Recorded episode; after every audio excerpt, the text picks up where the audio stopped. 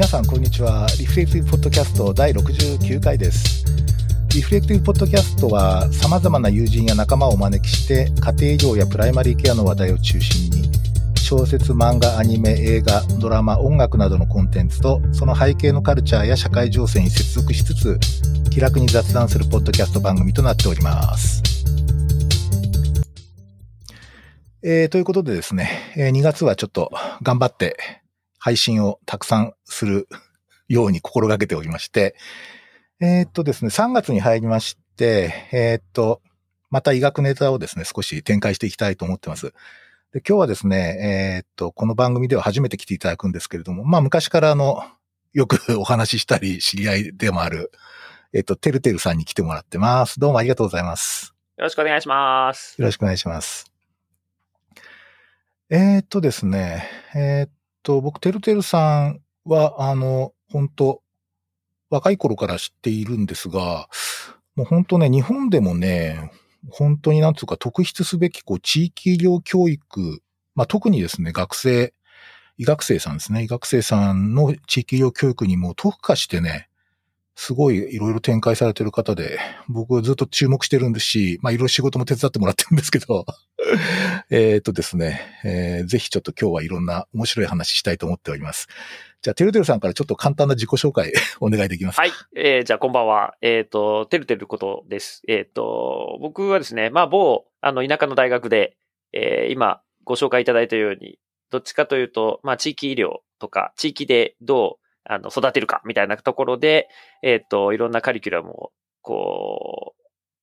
う、なんですかね、あの、トライしてるような感じで、うん、やってる感じですかね。はい。もうだからあれですよね、医学生さんの本当、こう低学年から高学年までいろいろ取り組んでる感じですか？そうですね。今のところでは、そうですね、低学年から、あの、もう外に出すみたいな感じでやってますね。うん、はい、うん、最近あの結構地域医療教育っていうか、そういうのがこう、まあおそらく医学部のコアカリキュラムにもこう入ってきて、すごくある意味ちょっと注目されてるっていうか、むしろそのいろんな医学部でやらなきゃいけない、あの必須の項目になってるのは、まあなんか覚醒の感がありますよね。そうですよね。もうここ本当20年でなんかガラッと変わった感じはありますよね。うん、全く興味が、地域には興味を示さなかった大学が、てんてんてんって感じですよね。これはなんかあれなんですかね。やっぱりこう、時代の要請っていうか、まあ日本の直面するヘルスケアシステムの問題とかと関係してるんですかね。多分、もともとは多分黒船的な感じなんだと思うんですよね。黒船的に、やっぱ海外から、あの、がそういう風になってるから、みたいなところと、まあやっぱり社会情勢と、まあ、両方かなって感じですかね。うん。うん、黒船中東なんか、なんか外国からの圧力 ですか？一つは多分、あの、まあ、最近で言うと、あの、分野別国際認証は一つ大きいですよね。ああ、なるほど。はい。あの辺がなんか、あの、日本に押し寄せてきて、世界的なカリキュラムで総合診療とか、まあ、地域とか、そういうところをちゃんとカリキュラムに入れ込めようみたいな、そういう圧力は大きいのと、うんうん、あとは、まあやっぱり医学教育の世界で言うと、あの、そうですね、1980年代から90年代にあの、有名な、あの、ドナルド・ハーデン先生が、はい。あの、大学三次医療機関での教育と、それをこう対照的にコミュニティでの教育みたいなあのスパイスモデルとかを提唱されて、で、あそこで初めてやっぱりかなりコミュニティが意識されるようになってきた流れかなという感じはしますよね。なんかね、おそらくね、リスナーさんは、あの、この領域というか医学領域以外の方も結構いらっしゃるので、あそうなんですね。国際認証って何かってちょっと説明してもらっていいですか？そうですね。えっ、ー、と、2020、えっ、ー、と、3年問題とも言うんですけど、えっ、ー、と、まあ、簡単に言うと、アメリカが、えっ、と、アメリカの、えっ、と、医師免許を、えっ、と、取らせるための試験を受けるためには、えっ、と、まあ、世界医学教育連盟というところが、ちゃんと審査をして合格を出した医学部を卒業していない限りは、あの、アメリカのその国家試験は受けさせませんよ、みたいな話から始まったんですよね。なるほど。で、その中で、まあ、あの、まあ、だから簡単に言うとアメリカ主導なんですけど、で、まあ一応世界標準のちゃんと医学教育のカリキュラムを、あの、してるかどうかを国際的に審査しましょうみたいな形で、その世界医学教育連盟というのが、えっ、と、世界中の医学部を審査し始めたと。なるほど、なるほど。一番、日本だと一番最初にあの、東京女子医科大学が、あの、世界医学教育連盟の本当のあの、海外からの視察団、審査団を受け入れて、えっ、と、受受診したのが一番最初で。で、今はその世界医学教育連盟の下部組織として、あの、ジャックミーという、あの、日本の、あの、組織が立ち、正式な認可されて立ち上がっていて、なので今は日本人の方が、あの、一応各医学部を順番に、あの、審査をしているっていう状況ですかね。うーん。結構やっぱりヘルスケアシステムってこうローカルな因子って結構あるはい。ので、その、まあ国とか地域によって必要とされる医療者像も違うと思うので、まあ結構なんかこう、グローバルスタンダードでこう、医学教育を揃えていこうっていうのは、はいまあなんていうか、ある意味グローバリズムのなんかこう反映のような気もするし、まあそのローカルコンテキストとかをどう扱うのかなみたいなのはね、いや、もうその通興味があるところなんですけど。。いや、本当にもうグローバライゼーションの多分一端だとは思うんですけど、確実に、あの、ローカルのこと無視してますよね。でも確実に無視してるなと思いますよ、でも本当に。う。うんん。なので、いや、だから、わかんないですけど、あの、まあ、ローカルというか、あの、この、今の医学教育コアカリキュラムってあの文部科学省があの基本的に出している、これに沿って医学部は教育してくださいねっていう指針もそうなんですけど、うんなんとなく、あの、どうなんですかね、全体的なレベルを標準化したりとか、あの、一定に揃えるっていう意味では重要なのかもしれないですけれど、なんか、そこ、そこそこの特徴的なものとか特色とかっていうのはなんか殺される気がしますよね。ああ。ええです。まあ日本ローカル好きだからね。そうなんですよね日本ならではのとか、まあ大体でも日本ならではのっつうのは大体ろくなものはない。まあまあそうなんですけどね。結構多いんだけどね。いや、でも、例えば、それこそ、もう、親分もそうかもしれませんけど、僕ら大学の時のあの、生理学の、あの、授業って、その生理学の教授が好きなことだけを1年間ひたすら教え続けられて、まあね。僕なんか、あの、の、カエルの筋肉の筋房数をずっと針でつついてた記憶しかないですけど、ど。あの、そんな生理学の授業、今絶対やってないですからね。なるほど、なるほど。えーだから面白くはなくなってるかなって気はします。どこい、どこの医学部に行っても同じ生理学の授業をしているっていう感じはあるので、多分この国際認証も、あの、うまく終わると、まあ、どこの国のどこの医学部に行っても大体同じことをやってるみたいな感じにはなるのかなっていう感じはしますけどね。まあでも地域医療教育っていうのがまあそのグローバルスタンダードだとすると、まあ地域医療教育っておそらくその一番ローカルコンテキストが反映しやすいところだから、まあプリンシプルだけ示してあとは自国でやってくださいって感じですかね。そうなんですよね。だからそこがやっぱポイントだと思っていて、そのいわゆる大学病院なんかで学ぶ、いわゆるあの何々症とか何々病っていうものっていうのは、ほぼほぼあの検査治療が病気の名前と1対1対応してくるので、なんかあの、どこの世界、アメリカに行っても、なんかリウマチの治療は変わらないし、日本でもリウマチの治療は変わらないってことは起こると思うんですけど、やっぱ地域で必要とされる医療とか、その医師の能力っていうのは絶対ローカルコンテンツが重要なので、そのいわゆる細かいなんか目標を、詳細ななんか目標を立てても、それは全然日本では通用するけどアメリカでは通用しないとか、もっと言うとなんか東京では通用するけど、あの、新潟では通用しないとか、まあそうだよね。あり得ると思うんですよね。あるある。で、それが、あの、いわゆる最近僕が書いた論文の実は、あの、肝になるというか。うん、ああ、例のあれですね。はい後でちょっとはい。取り上げようと思ってます。なので、ローカルコンテンツは決められないでしょっていうところがポイントですかね。うん。はいなるほど、なるほど。そっか。なので、どうですかね。地域医療教育ってなんか、確固たる何かを教えるってものではなくって、僕的に言うと、なんかこう、本当はフォーマットを示して、そういう視点を育てるみたいな。まあ、はいはい。視点だけ育てて、あと具体的なものは、そのローカルの場所によってだいぶ違うからね、みたいなところかな、なんて思ってますけどねう。んうんうんうん。そうですね。そうかそうか。ちなみにあれですよね。てるてるってあの、オーストラリアに行ってるじゃないですか。その2年、2年、2年だっけ？3年言ってました。?3 年ですよね。はいこれは、要するにもうまさに地域医療教育を、まあ、なんていうか、学びに行ったって感じなんですかね？そうですね。あの、医学教育の大学院って、僕が行った10年ほど前って、世界でどうですかね、2、3、2、30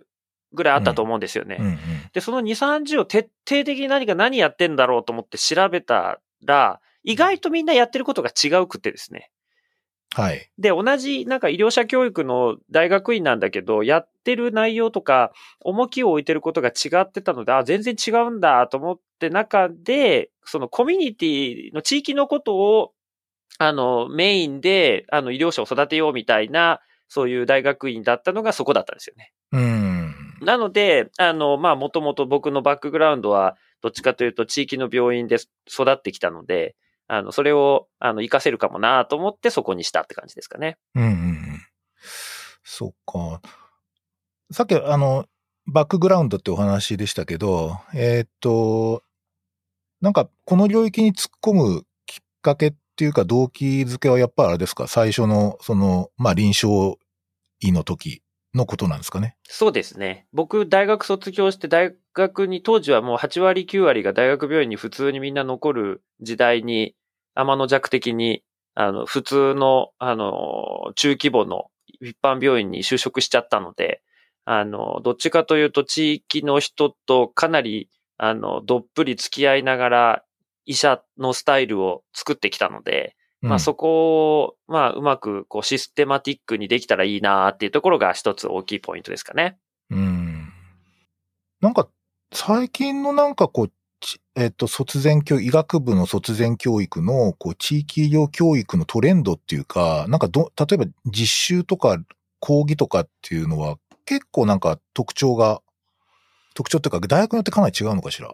大学によって多分そこはかなり違うと思うんですよね。その、まあ、あの、ここ、それこそ5年、10年ってあの、いわゆる地域枠という子供たちというか学生さんたちが、あの、入学してくるようになったので、まあ、あの、ある意味、えっ、と、地域での医療者を育てなくちゃいけないという責任を、まあ、大学のある部署がしっかり持ち始めたので、うん、うん。まあ、その部署がどのような考え方をしているかによって、多分その大学ごとにそれに関係するカリキュラムの内容は変わってるかなとは思います。うん。なんかやっぱり、例えば実習だとこう、まあいろいろ、昔だとなんか保健所とかね、はいはい、はなんい。か、まあ、いろいろ施設に行ったりとか、まあ、地域の病院に行く場合もあるけど、なんか、あれですか、今、てるてるが行って働いてる場所の地域医療教育ってどんな感じのカリキュラムになってるんですそうですね。うちはですね、まあ、地域医療というよりかは、こう、なんか、こう、医療プロフェッショナリズム教育の一環みたいな感じにもちょっとなってるんですけど、かはい。低学年で言うと、例えば1年生は、えっ、と、この大学周辺の、あの、消防署にお願いして、救急車に、あの、同乗実習みたいな形で、救急車に、面白い。え1年生を乗せてですね、あまあ丸1日か2日、あの、1人、消防署に預かってもらってですね。で、出動要請がかかったら救急隊員と一緒に出動するっていあ、出動う。するという。で、そうそうすると、まあまあ、その東京とかとはまた違いますけど、まあ救急隊の大変さであったりとか、うん。まあその地域の実情っていうのは結構見えるだろうなみたいなところはあるので、まあ1年生の動機づけとしてはかなり強烈でいいんじゃないかっていう話で、うん。うん、で、まあ1年生はそんな感じで、で、2年生は、あの、お願いしているあの介護施設ですよね。うんうん。うん介護施設に1週間ほど、あの、行って、まあへ介、え介護士として一緒に仕事をしてくるみたいな感じをやってて。あで3年生になると、えっと、まあ、病棟実習で看護師さんの看護師実習をーあ、はい。1週間。シャドウ、シャドウイングみたいな。そうですね。看護師実習を1週間やらせて。で、やっとそこで、まあ、1、2、3年でいろんな職種を見てきたところで、4年生で、まあ、ちょっと見学型っていう形で、えっと、大学病院の臨床実習に入り、うん、で、まあ、CBT 受けて、一応参加型ができる資格を取って、5年生、6年生で、あの、参加型の臨床実習するみたいなるほどね。な。そんな感じの流れの中で、まあ、地域での実習ですよね。高学年はだから、あの、本当に医学生として地域の病院に行く感じにして、うん。で低学年は他の職種を見てくるって感じで地域に行くような感じにしてるってとこですかね。なんか救急車は面白いっていうか、結局、その、呼んだ人の家に行ったりするんでしょそうです、そうです、そうです、そうです。それ面白いよね。だから、あの、時々すごいか強烈な場面に行ってしまって、すごい感想文出して、あ、ちょっとかわいそうだったかなとか思うこともある。トラウマティックなそうそうそうそうそう。おしなべてこう、なんていうか、その、まあ、結構系統的に1年生から6年生までこう、いろんなプログラムで、ちょっとその、なんていうかな、あの、まあ、ある種こう、なんていうか、コンセプトを注入していくっていうか、はい。そういうので、どうですかね？なんかこう、医学生さんのこう、意識っていうか、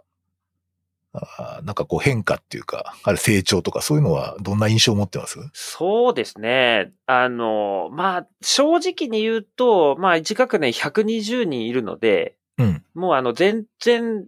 あの、響いてないなって感じの子から、うん。もうすっげえ響いてる子までいっぱい いるいや、かそ、それ健康だよね。え、そうです、そうです。やっぱりそれ健康だと思うな。全然響いてないなみたいな感じの子たちはいるんですけど。うんそれはあるよ。よね。うんはい。でも、でもそんな子たちでも6年生になる頃にはなんか一発のなんかお医者さんっぽくなってくるんですよね。不思議ですけどね。なるほど。はい。そうか。でもなんか、あの、やっぱり、なんですかね、あの、医学部に来れる子たちっていうのは、あの、まあ、大部分が結構経済的には安定したお家で育ってきた子たちが、やっぱり多いので、うんまあ、救急車も含めて、あの、地域に行って、自分が育った環境と全然違う場面を見て帰ってきたショックは、かなり大きそうな感じはしますうね。ん。まあ、僕も、あの、まあ、自分のところでこう、学生さんとか、まあ、断続的にずーっともう何年だろう。もう20年ぐらい受けてるんですけど、あの、やっぱカルチャーショックという面が大きいかなっていうか、はい。まあ、こういう、例えば、あの、なんかいくつか感想文があって、例えば、なんかやたら、あの、なんつうか気さくに喋ってるっていうこと自体でびっくりする。ああ、すごい普通なんですけどね。そう、普通普通。なんか普通になんか話してるっていうのは結構びっくりしたりとか、あとなんかこう、あの、患者さんがなんか割合こう穏やかに見えるっていうんですよね。ああ。あの、大きな病院とか大学とかに比べるとちょっと穏やかな感じがしますとか、はい。まあ、正直ですね。そうですね。うん確かにそうですもんね。日常のひと、ひとかけらですもんね。うん地域に行くと。それで、まあ、なんかやっぱり、あの、だから逆に言うと、こう、なんかこう、講義したりとか、いその、コンテンツを示すっていうか、そういうのじゃなくて、なんか普通にこう、あ、こういう医療とか医師、患者医師関係があるんだみたいなことの気づきは結構あるみたいで、だからある時期から僕あんまりね、そ のなんか熱く語ったりしないんですよ。その最初の頃はなんかこれ伝えたいみたいな感じでこう、はいはいはい。わかりますわかります。熱く語ったりするから、おそらく熱苦しかっただろうなと思うんですけど、学生は。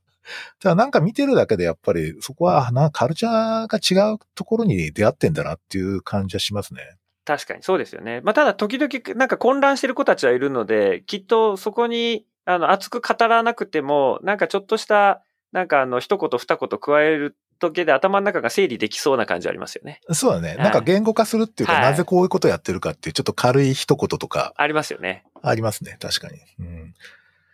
ただ確かに注意しなきゃいけないんだけど、まあ都内のやっぱりちょっとこう、割と本当にこう、なんていうかな、あの、割とこうなんか裕福な指定が行くはい。医学部があるんですけど、はいそこから、えっ、と、来たね、学生さんをね、なんかこう、ちょっと往診に一緒に行ったら、まあそこはちょっとなかなかこうゴミ屋敷っぽいところでですね。あーはいはいで、もうね、学生さん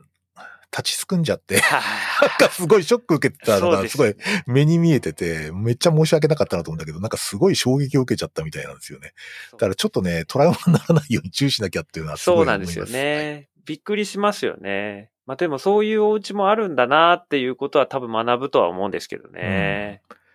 ただ、こう、生活、こういう生活があるってこと自体が全くこう予想外の一撃みたいな感じで、そうですね。すごいショック痛恨の一撃ですよね、もう本当うに。ん、本当ね、そういうのはあるので、ちょっといろいろ教訓はこう注意しなきゃいけないことが本当に。結構あるなと思いますそうなんですよね。うんそれで、最近実はちょっとね、話題をね、てるてるが publish、ごごく最近ですよね。そうです。もう2、これはえ3日前ですね。はい。はい。えっ、と、BMC メディカルエデュケーションにですね、えーパから publish された What is the impact of the 羅生門 approach in primary care education っていう、まあ、このラショーモンアプローチってなんか、ラショー、ラショーモンかみたいな感じなんですけど、そうなんですよ。ちょっと外人受けしそうでしょ、ねえ、なんか、あの、これは、あれですよね、黒沢？そうです、そうです。黒沢映画です。うん。ですよね。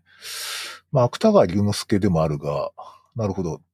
これなんかすごい、あの、僕もちょっと読ま、あの、バーって読ませてもらったんですけど、はいはい。なんか、なんつったらいいんだろう。なんか既視感があるんだよね。そうでしょ？そうなんですよ。既視感があるんですよ。それでそうそう、あの、あれなんですよ。あの、日本語の論文って結構出てるんですよ、しかも。あ、そうなんですか？ラショモンアルプローチの日本語の論文は結構その教育学会とかからも出てるんですけど、ほうほうほで、それを、あの、医学教育に持ち込んでる人はあんまりいないのと、で、もちろん英語では全然出てないんですよね。なるほど。はい。うんうんうんでも読んでみると、ああ、まあそうだよね、みたいなうんうんうん 感じなんですよね。これちょっと少しせ説明してもらってもいいですか？はいはい例えば、羅生門アプローチってなんだとか、その、それがプライマリーケア教教育にどう関係するんだみたいな。そうですね。一応その、あの、羅生門アプローチと対比されている、よく教育で使われているアプローチが、日本語にすると、あの、工学部の工ですよね。に、工はい工学的アプローチ、テクノロジカルアプローチっていうのがあってですね。うんで、それはですね、まず大まかに、うんと、まあ、例えば、あの、教育なので、そのある教育カリキュラムの目標、目標、到達目標みたいのを設定しますよね。うんうん。大まかに。で、まあ、大まかに目標した後に、じゃあそれを到達するためには、あの、具体的にどんなことができなきゃいけないのかみたいなのを具体的にこう、まあ、5個とか6個とか10個とかっていう具体的な、あの、行動目標というか、こういうことができる、こういうことができるみたいな、あの、細かい目標を作るわけですよね。はい。で、それを作った上で、僕ら教員は、その、あの、細かい目標を達成するために、じゃあどんな、あの、教え方がいいかみたいな、講義がいいのか、グループワークがいいのかとかって言って考えて、で、実際に学生に、あの、それをさせて、で、えっ、と、その細かいことができるようになったかどうかを評価するっていうのがうんうん、よくある、ま王道な感じ。王道な感じですよね。うんうんうんで、その、ラショモンアプローチはですね、一応その一番最初の大まかな到達目標は、なんとなくの大まかなところは作るんですけど、うん。その後は何も作らないんですね。うん。具体的な、あの、細かい目標は作らずにですね、でとりあえず学生と、なんかこう、いろんな、あの、なんですかね、教育攻略をいろいろ、いろんなものをやってみて、で、最終、まあもちろんいろんなものをやってみる中で、最終的にはその大まかに作った目標を見据えながらやるんですけど、で、うん。その時に、まああの、いろんな視点から、その物事を考えるような、あの、教育攻略を、えっ、と、まあ僕ら教員はこう提供するわけですよね。うんうんだけど、あの、なんか教えるとかそんなことはしないわけですよ。まあ、さっきうんの話ですよね。なんか地域にあの学生を連れてって、なんかびっくりするようなあのお家が見ちゃったみたいな、そんな感じですよね。。で、それは別になんか教えようと思ってそこに連れていくっていうよりかは、行ってみていろんななんかこう物の見方とかっていうことができるようにっていう、その教育コンテンツを工夫してやると。で、まあ最終的に全部やってみた終わった後に、じゃあ学生さんどんなこと学びましたかって確認したら、まああの一番最初に作ったその大まかなところにちゃんと行き着いてるかどうかは見るみたいああ、なるほどね。な。はい。うん。なので、その、例えば大学のようにさっきも言ってた、あの、病気と治療法とか病気と検査法が1対1対応になるようなものとかは、その工学的アプローチでも全然 OK だと思うんですよね。ですけど、その、なんていうんですかね、あの、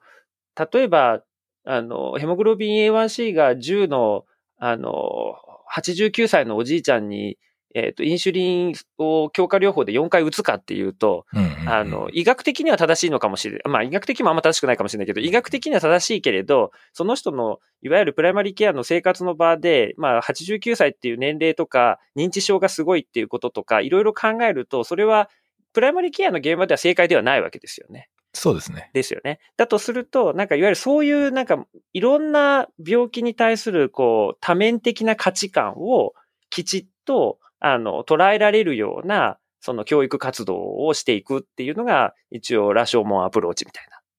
ああ、なるほど。そっか。だから、羅生門ってあの映画が確か、うんなんかあの、映画確かというか映画が、まあ、ある殺人事件があって、で、それを、あの、関わった人の目線が違うと、全然違うように見える。そうですね。そうそうそうそう。っていうところから来てて、まあ、ある一つの事象を、それこそあの医者が見ても、あ見解と、薬剤師が見た見解と、看護師が見た見解と、家族が見た見解は全然異なるみたいな。ただその多面的とか不確実性とかそういうのをちゃんと学びましょうみたいな。そんなアプローチですかね、簡単に言うと。確かにね。なんか、僕もちょっと、最近、昔見た記憶ですけど、えっ、と、まあ、関わった人たちの証言みたいなやつがこう、そうです、そうです、そうです。そう、ですこういろいろ語られて、そうです、そうです、そうです。でなんか、け殺された人まで証言するっていう、そういう話になっていて、そうです、そうです、そうです。それで、なんかよくわかんないけど、さ、なんか、ああ、もうな、わかんないんだけど、なんか確か志村隆だったかな、かなんかが赤ちゃんこれをし私は育てるみたいな、そういう感じで終わるっていう、なんかね、非常にあの、なん、なんつうかな、あの、ちょっとシェイクスピア的な話だよね。そうなんですよ。うん。で結局なんかあの、確固たる具体的な物事を目指してるわけではないんだけれど、なんかトータルとしては、まあ大体言ってるみたいな、うん、うん。そんな感じなんですよね。なるほどね。はい。た、それってでもなんかね、おそらくね、僕が、えーっと、まあ、先行医っていうか、まあ、家庭医療とかの、とか総合診療の、まあ、専門を、専門研修をしてる人に対して、やってるフィードバックそのものだって感じがするわけね。いや、そうなんですよ。まさにそうなんです。そう、なんかね、だからすごい既視感があるんですよ。そうです。そう。そうなんです。だから、あの、よくその親分たちがやってるバズセッションとか、いわゆるジャズセッションとか、うん、ああいうのの教育学的な、その、なんていうんですか、理論的背景とか、うんそういうのって実はあんまり書いた、書いてあるものがなくって、確かに。うん、で、それをなんとかしたいなって思いがあって、ああ、いいですね。で、だから今回のその、副題で書いてあるのが、その対話と即興みたいな、ああ。インプロビゼーションっていう即興っていうのは、いわゆるうん。その学習者が学んだことに対して経験あるベテランが、あ、それ、あの、こんな感じだよ、みたいな感じで即興で答えるとか、あ、そうか。っていうのが実は意外と大事っていうのを、ちょっと教育理論を探してたらその羅生門アプローチっていうのがあったので、あ、これで説明できるんじゃないっていう話の中で、うんうん。そう、そうなんですよ。だから簡単に言うと、あの、ベテランの人たちが、あの、振り返りをやってくれることで、その学びが強化されるみたいな。ああ、いい、いいですね。はい。そういうのを書いた論文です。まな。なんか、直感的にそうだなと思ってたやつが、まあ、言語化されたそうです、感じそうです。そういう感じ、じそういう感じです。そういう感じです。うんはい。例えばね、最近、ちょっと、これは難しいなと思ったんだけど、すごい真面目な子、専攻医の子がいてですね、それで、まあ、その子が、あの、まあ、肺がんの、えっ、と、ステージ 3B ぐらいかな？で、化学療法やってんだけど、まあ、なんとか、で、あ、もう他の病院かかってて、で、その、それ、シェアードケアで他の部分は全部こちらで見てるっていうはいはいはい。方がいて、で、その方についてですね、このこの方も朝起きて別にやることもなくて、朝からなんとなくタバコを吸って、それで、あの、夕方ぐらいからお酒飲んで漠然と一日を過ごしていてう、んこれじゃあ生きてる甲斐がないんじゃないでしょうかって、真面目に心配してるわけね。それ、で、そのなんかもっとこう、人のつながりとか。コミュニティとかそう生きがいが必要なんじゃないでしょうかって言ってんだけど、いや、それは正しいんだよ。正しい、まあ、まあそうですね。正しすぎるんだよ。で わかりますね。でこういう、そう。で、こういうのってだから結構やっぱ真面目な子っていうか、そういう子とか、あとそのちょっと対人援助がすごくややりたいみたいなうん。子で結構あって、割合ね、こうだからその人生の意味とかね、その生きるとはどういうことかとかね、うん。あの、まあ、高齢者の毎日常ってなんだとかね、はいはいなんかそういうことが結構、やっぱりなかなか、あの、自分のこう、それまでの生育史と、まあ、ちょっと触れた他の人の人生ぐらいのところで、あの、この人は生きてる甲斐がないんじゃないかと、意味がないんじゃないかって話になって、なかなかね、その辺を説明するのはね、非常に難しいんですよ。難しいですよねその辺、うん、そうそう。おそらくそれはすごくね、あの、かなりアドリブ的な、僕だとやっぱ比喩を使ったりとか、まあ、あるなんかこう、アニメのコンテンツをはいはい そうすると、あの、それは見たことありませんとか返されたりする。すごいね、ちょっと辛い思いをしたりするんですけど、そうですよね。まあ、あれ、のあれ見たとかって見てませんって言われてなんかそういや、僕、そうですよね。一時期あの、ドクターコトーがすごいドラマで流行ってた時に、あの、さすがに医学生だから知ってるだろうと思って、ドクターコトーの話したら誰も見てなかったってこともありますけど。そうね。で結構ね、だからコンテンツとか、まあドラマとかアニメとかもそうなんだけど、ああいうのって、結構やっぱりね、僕意味があると思ってて、やっぱアナ、なんかそういうドラマ体験みたいなやつアナロジーであのことがみたいな気づきっていうのはうんうんうん結構ね、その臨床的な経験をなんか言語化するときにすごい役に立つと思っててね、もうそれを嫌がられてもやり続けてます、ね。ああ、そう、でも、そうまあ実体験できないこともいっぱいありますからね。いや、そうなんですよ。だからドラマの主人公がややってくれてることを自分に重ね合わせて体験したような感じになるってのは大事ですよね。いや、大事だと思いますよ。すごええい、その辺はね、すごく大事で、あ、こういうのもあるのかみたいなことはすごく大事だと思うな。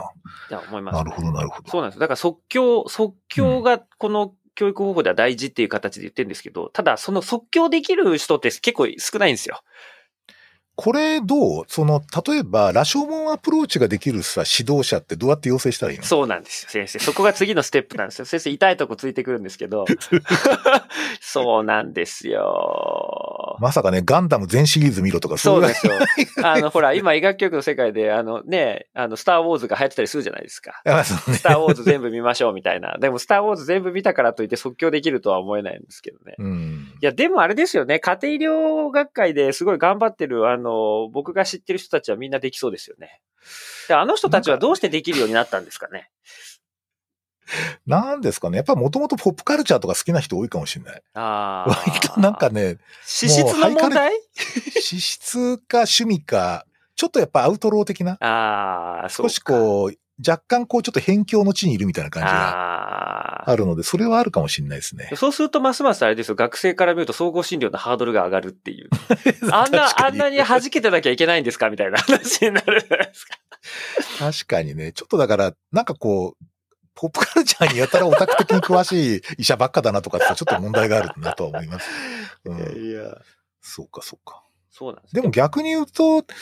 なんていうか、今僕はさ、さっき喋ったような話って実は普通にベテラン医師も実はディスカッションできるんだよね。はいはいはい、はい。だ要するにその立場で。だから必ずしも僕が正解を持ってるわけじゃないので、だから例えば、そういう FD とかで、なんかそういうことを話題にしてディスカッションする癖とかはあり得ると思うんだよね。そうですね。先生、それはすごくあると思うんですよね。だから先生のところで先生がなんか疑問を投げかけて、なんか専攻医とか研修医がこうディスカッションするみたいな感じのを繰り返していると、そこで育った研修医たちはできるようになるんじゃないかなって気はするんですけどね。うん。そうですね。なんかポップカルチャーのなんかちょっと引用ばっかりだとちょっとまずいですけど、まあなんつうかそのディスカッションのこうなんとかこう、ダイバーシティっていうか、はこう多様性を包摂したようなっていうか、そういうディスカッションとか対話ができるといいですよね。そうなんです。だからこう、うん今回このインプロビゼーションとダイアログって即興と対話っていうのが一応キーワードとして今回の論文は入れ込んだんですよね。うんうん。なんか前にその僕、そのある大学でこうちょっとその多職種連携教育とかをさ、はこうちょっと実習とかをこうファシリしたことがあるんですけど、あれはね、結構あの、医学部の学生さんと、それから看護学部の学生さんと薬学部の学生さんが、こう、一つのグループを作って、はいはい。あるケースに関して、こう、ちょっと、こう、なんとか、それの問題解決をどう持っていくかみたいなディスカッションをするセッションなんですけど、まあ、結構やっぱりね、医学部の、あの、看護学部の学生さんって、まあ、えっと、それ看護学部の4年生と医学部の4年生だから、ちょっと、上ですね、看護印象経験が上なんで、はいはい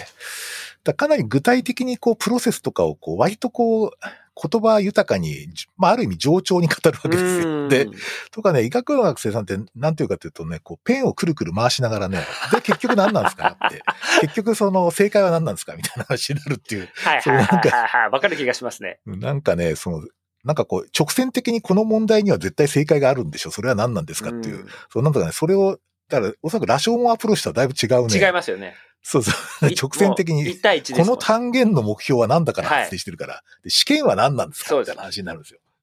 そそれがちょっとね、なかなかこのアプローチが、こう、ある意味ちょっと学生さんにとってはちょっと、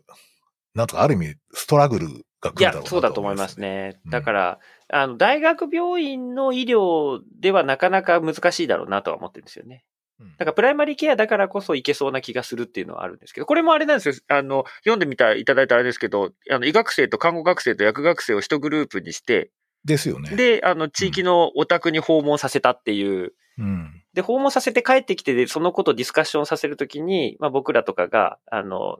対話に加わるんですけど、まあ、なんか見る、見てるものが違うっていうのが面白いっていうか、うん。これリアルなところへ行くんですよね。リアルなとこです。だから、その僕がさっき言ったやつは paper patient なんですよ。はいはいはいはい。だおそらくその違いがあるのかもしれないそうですよ。よね。うん。リアルなところに行って、リアルな生活の場に行って、で、本人から話を聞いたりして帰ってくるんですけどね。うん。で、でもそこではなんかこう、薬学の子たちはお薬手帳見せてもらって、めっちゃ polypharmacy やわーって帰ってくるし、っていいね。しまあ本当そんな感じなんですよね。だから意外と僕らが学んでこいってそこまで言わなくてもちゃんとそれぞれの学生が学んで帰ってきて、それを帰ってきてグループでディスカッションさせると医学生があ polypharmacy ってそういうことなのかみたいそれさ、でもあれじゃない？ interprofessional education そのものじゃない？な。そうなんですよ。だからそれも合わせてなんですよね。でもそういう焦点がボケちゃうなと思ってそっちはあんまり触れずに今回論文にしたんですけど、この、そのなんていうか、ブリーフィング、デブリーフィングはいのセッションとかは、えっ、と、その3、3つの種類の学生さんが一緒にやるんですか？そうです、そうです。一緒にグループですねでやってたんです。うーん。で、そこに一応、その、うちの大学って、あの、近くの、あの、某私立大学の薬学部の学生さんが、うんうんうんあ、の、実習に来てるので、うんうんと、自分のとこの看護学生さんと、だから看護学部の教員と、その薬学部についてきてる薬学の教員と、で、僕と、で、あの、グループいくつかとでリブリーフィングをするような感じですか。ああ、そっか。うんえ、じゃあ IPW でもう一本書けるじゃない？論文。確かに書こうと思えば書けるかもしれない。ちょっと視点変えればもう一本確かに。気がしますね。確かに。そうか。こでもれはでもあれですか、こう、アイデアっていうか、こういう実習を計画したっていうのは、どのあたりがこう、アイデアの元になってるんですか？これはですね、あの、その、えっ、と、それも、まあ、黒船みたいなもんで、IPE をなんとかして入れろみたいな。そっか、元は IP なんだ。そうなんですよ。なるほど、なるほど。で、IPE を入れようと思ったんですけど、なんかいい方法ないかなって考えてた時に、どっちかというと、この教育手法の方でやってみようっていうので、こっちに焦点を当てて論文を書いたんですけど、あ、なるほど。もともと IPE から始まったんです。そうか、じゃあ IP 実習でもあるんだね。そうですそうです地域のね。うーん。もともとあの、公衆衛生の、あの、授業で、だからこれ医学部は3年生で、で、看護学部も3年生だったかな。うん。で、薬学部は4年生かなんかなんですけど、あの、公衆衛生の、あの、授業の一環で医学生だけが、あの、大学の近くのお宅に訪問して、なんか血圧を測ったり、なんか健康診断の結果を、あの、少しか話してくるみたいな、そういう実習をやってたんですね。うーんで、それにちょっと薬学と看護も混ぜてもらうような形で IP にしたっていうところはあるんです。うんうんうんこのあの、ストラテジーのその interprofessional patient home visit っていうのは結構、あの、僕、一、これ前から興味あったっていうのはなんでかっていうとですね、そのアメリカの東海岸で、えーっと、えーっと、ジェフ・ブレンナーっていうですね、家庭医がですね、はは。えーっと、ある、東海岸のある非常になんていうかな、あの医療費がめちゃ、なんか浪費、なんかこう消費されてる地域があって、はいはいはいはいはい。で、で、彼はその、も、もともとその、えっ、と、うんと、メディケアとかメディケア専門で家庭やろうっていうふうに思ってたらしくて、で、そうするとね、ものすごくね、複雑な人ばっかり来て、もうバーンアウトしちゃうんですよね。なるほど それで、それでなんかで街の仕事をするようになるんですけど、その時に、なんか、救急室使う人って結構少数だよねって頻回に。ああと、しょっちゅう入院する人って割と少数だよねってことを調べ始めるんですよね。そうすると、ある団地のところにそういう人が多いとか。この地域にどうもそういう人が多いとかっていうことに気がつき始めて、そこ訪問し始めるんですよ。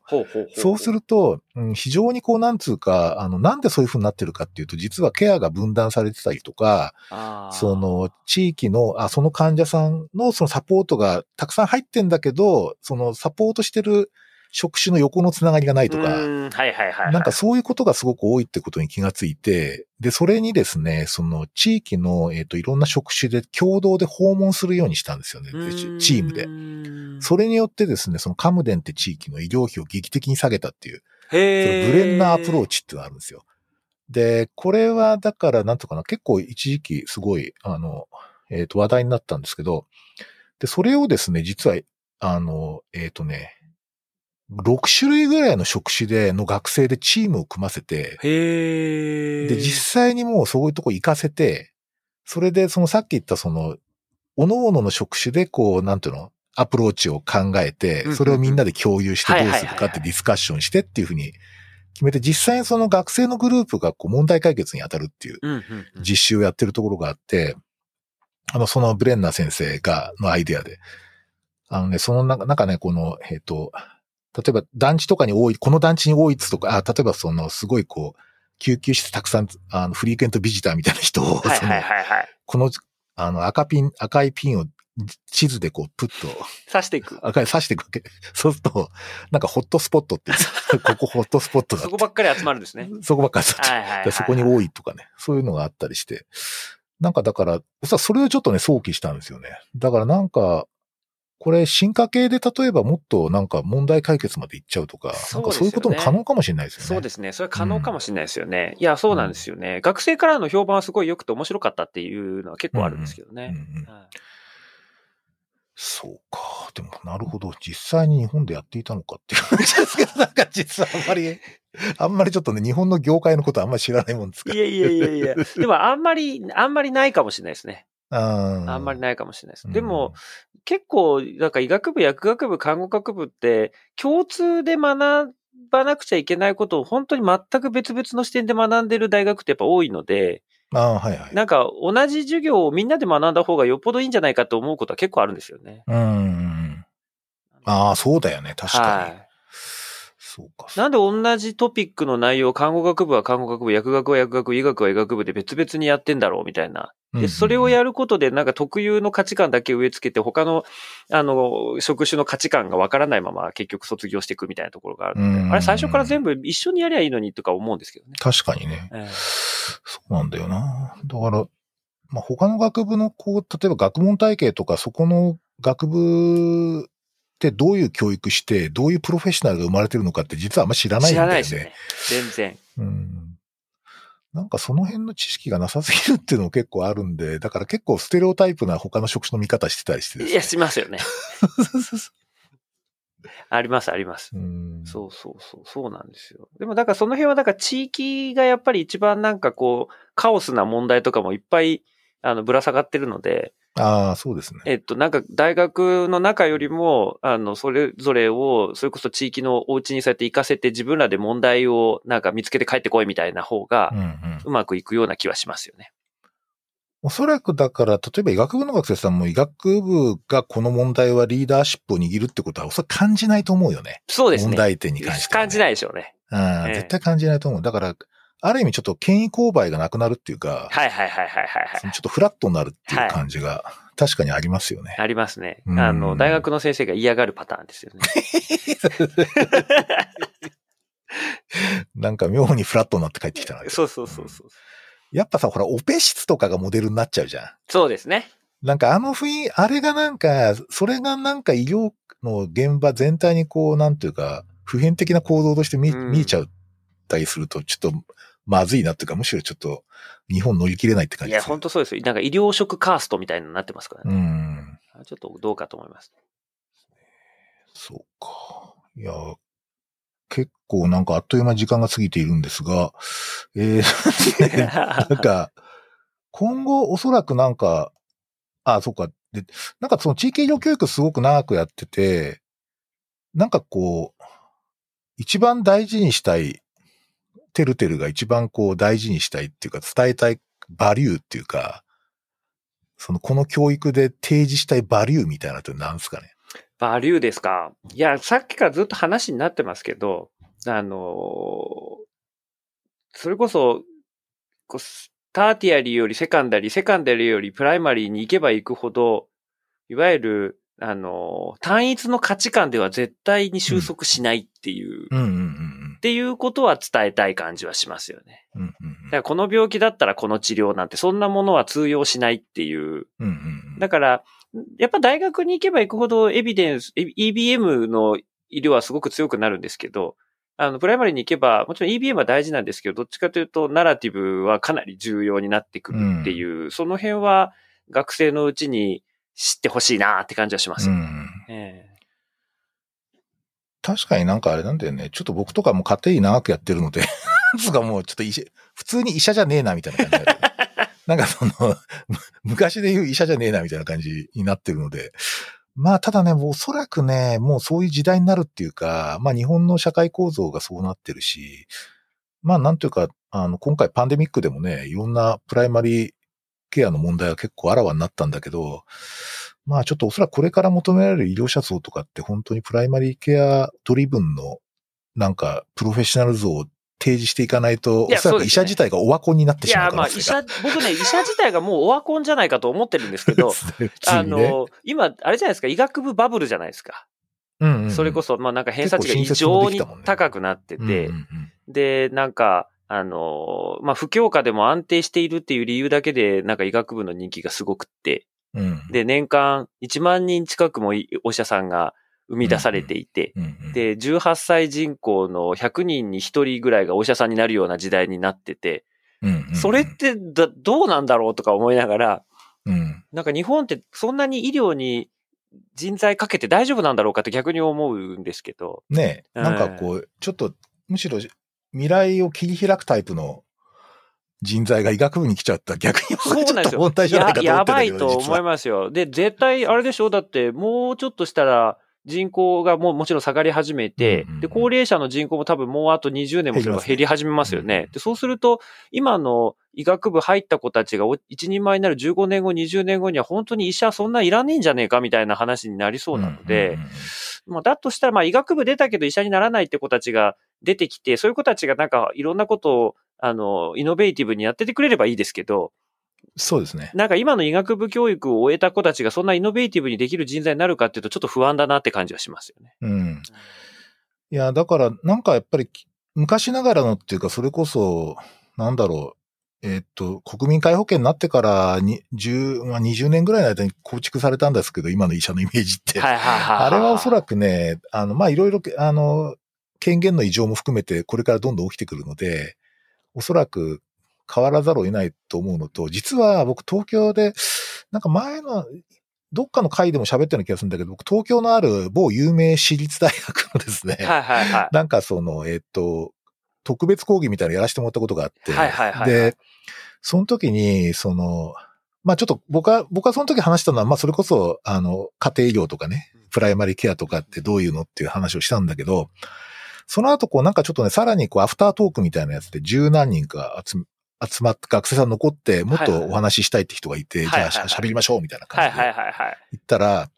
そのね、いや、僕はあの、医学部で学んだことを活かして社会貢献したいんですっていうわけね。ほうほうほうで、それはね、どういうことかっていうと、医者になって社会貢献じゃないんですよ。ほうほうほうつまり、その、医学部でこう、勉強したことを活かして、なんかもっと、なんか医者じゃない、なんかもっと社会貢献したいみたいな。それはかっこいいですね。うん。でね、面白かった、彼らが言ったのすごい面白かったんだけど、実際にこう、実習とかに出て、その、医者の仕事を見ていると、医学部の教育ってハイスペックすぎないかっていうわけね。ああ、なるほど、ね、つまり、ものすごく広くて深くて、はいはいはい、はい、これをやってるんだけど、実際に現場でやってる仕事って全然生きてないじゃん、それ。まあ確かに。あの、個別によると。確かに。だからハイスペックすぎるんじゃないかってことが一つと。面白いな。あと、これだけハイスペックな教育を受けてるんだったら、そう、これを活かしてもっと違うことができるんじゃないかっていうふうに言ってるんですよ。確かに。で、これは本当なんかね、すげえ意識の高い学生さんだったんだけど、だからなんか起業を考えてるとか言ってましたね。いや、でも本当そうなった方がいいですよね、絶対に。うん、なんか医学部出たら医者にしかなれない風潮なので、なんか潰しが効かないみたいに言われるし。だけど、まあ医療を知ってるからこそできるビジネスとかもありそうな感じはするんですよね。いや、絶対ありますよ。はい。絶対あるし、まあ雇用を生む、雇用を生むってのはすごい大事なんだけど、はい。雇用を生む事業展開するってのもすごくやっぱり重要だと思うよね。いや、本当今ほら、やっぱり看護が、その、どんどんこう学部4年生はい。専門学校がなくなってきますよね。はい。で、だから看護師になりたいから看護学部に来たって人ばかりではないんですよね。はいはい。うん。で、むしろそこで学んだことを活かして、なんか NPO やってみたりだとか、うん、環境問題やったりとか、あるいは起業してね、なんかワンコイン検診とかやってる人もいるけど、なんかそういうこう、新しいキャリアもまあなんか考えていくっていうか、とにかく、なんかそういう時代になってるような気がするんだよ、ね、いや、本当そうだと思います。そうじゃないと、うん、多分今から医者本当余ってくるので生きていけないんじゃないかっていう気がしますよね。うん。うん、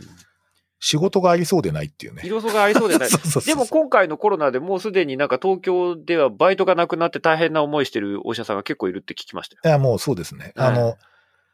かなり減りましたね。減ったっていうか、おそらく、あの、もう、逆に言うと、こう、派遣する側がもう、他の病院で働いてもらっては困るっていう感じになってたりするので、すごい、ちょっと、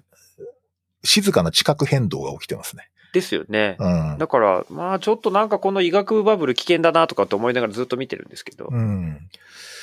いや、だから本当未来に生きていく人として医学教育を、こう、なんていうかな。もうそれ活かしてもらうっていう感じだよね。だから単純にこう、医師養成過程っていうふうに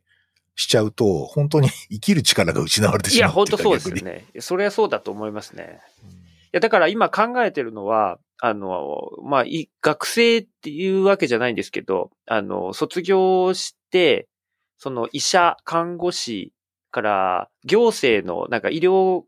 担当官みたいなそういう人を対象に、なんかその地域の医療を通して地域のリーダーを取れる、あの、リーダー人材養成コースみたいな。おうそういうの今考えてて。ええ面白い。そうなんです。で、それには、だからなんか地理学とか災害学とか、なんかそういうのも全部入れ込んでやろうかと思っていて。ああ。